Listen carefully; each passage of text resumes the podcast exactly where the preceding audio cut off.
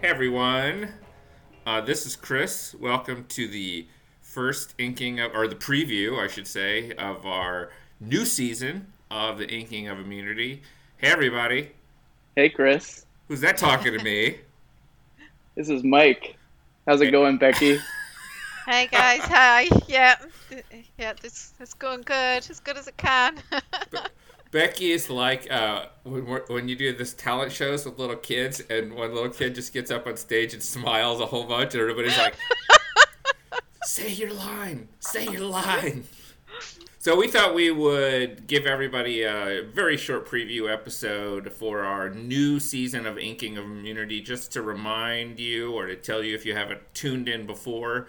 We are tattoo researchers. I'm Chris Lynn at the University of Alabama, and I am with my trusty co-hosts. Co-host Mike.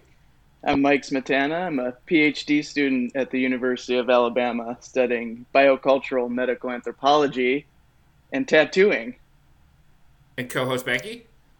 and I am Becky Owens. I'm a senior lecturer at the University of Sunderland in the UK.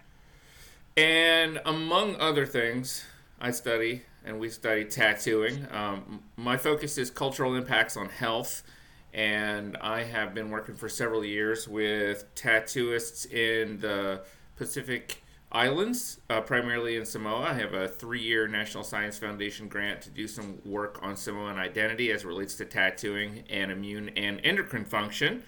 And so, one of our objectives here is to talk to other tattoo researchers and sort of connect the dots among all our various studies and start to put together uh, a narrative or a fabric of what uh, an anthropological or four field approach to tattooing looks like, but not just anthropologists.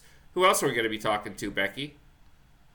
We've got some um, psychologists coming up as well, um, and sociologists. So we've got Collins Escott coming up um, sometime soon, and we've got Professor Andrew Timming coming up sometime soon, um, and Professor Viren Swami as well.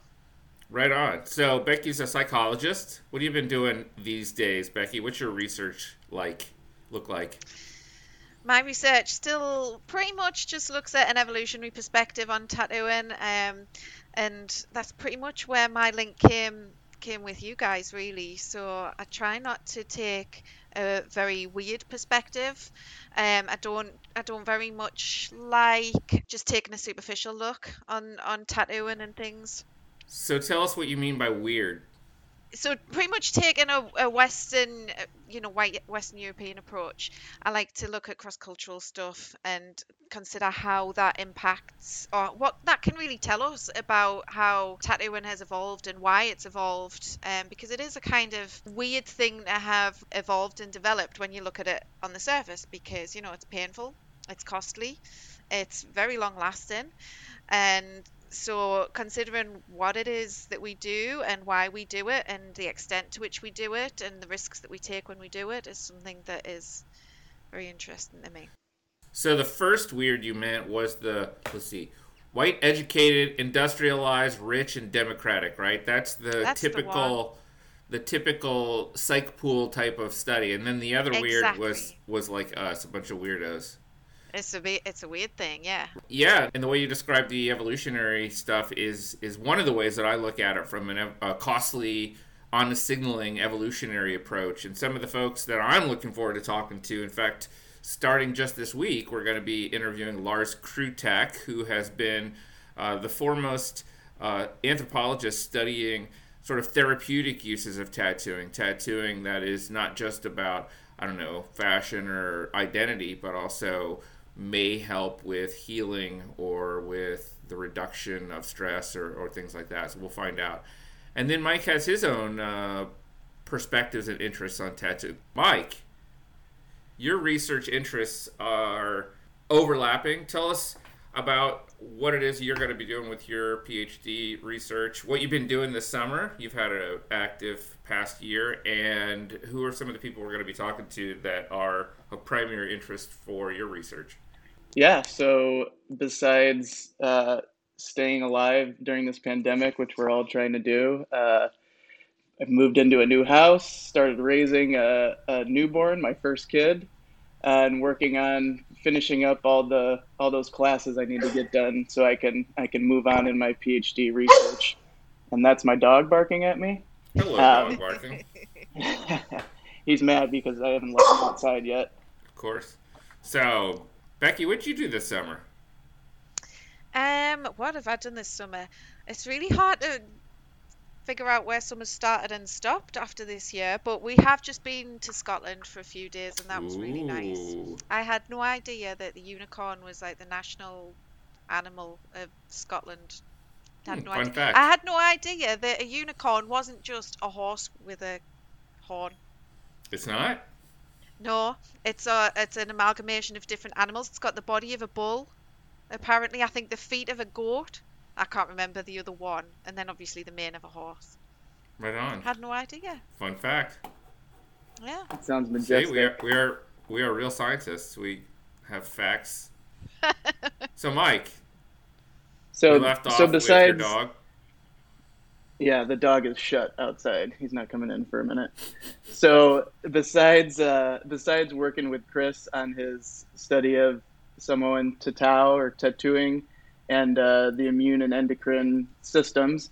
Um, I'm really interested in tattooing as a cultural practice and a, and a social process. So hopefully I will be doing my dissertation research in uh, Honolulu with some with some collaborators of ours and looking at the socialization of tatau and, and other tattooing forms and how that influences things like identity and health and and other things. So fingers crossed that that goes through. And who are some of the guests that you have invited? So I'm really interested in talking to some of the cultural practitioners that we've been in touch with. Uh, people like Mel Lefebvre, who is Two Spirit Métis Nehiyaw French Irish community worker, artist, writer, and traditional tattoo practitioner, um, as well as Nakkita Trimble, who is a traditional tattoo practitioner and a First Nations fine artist.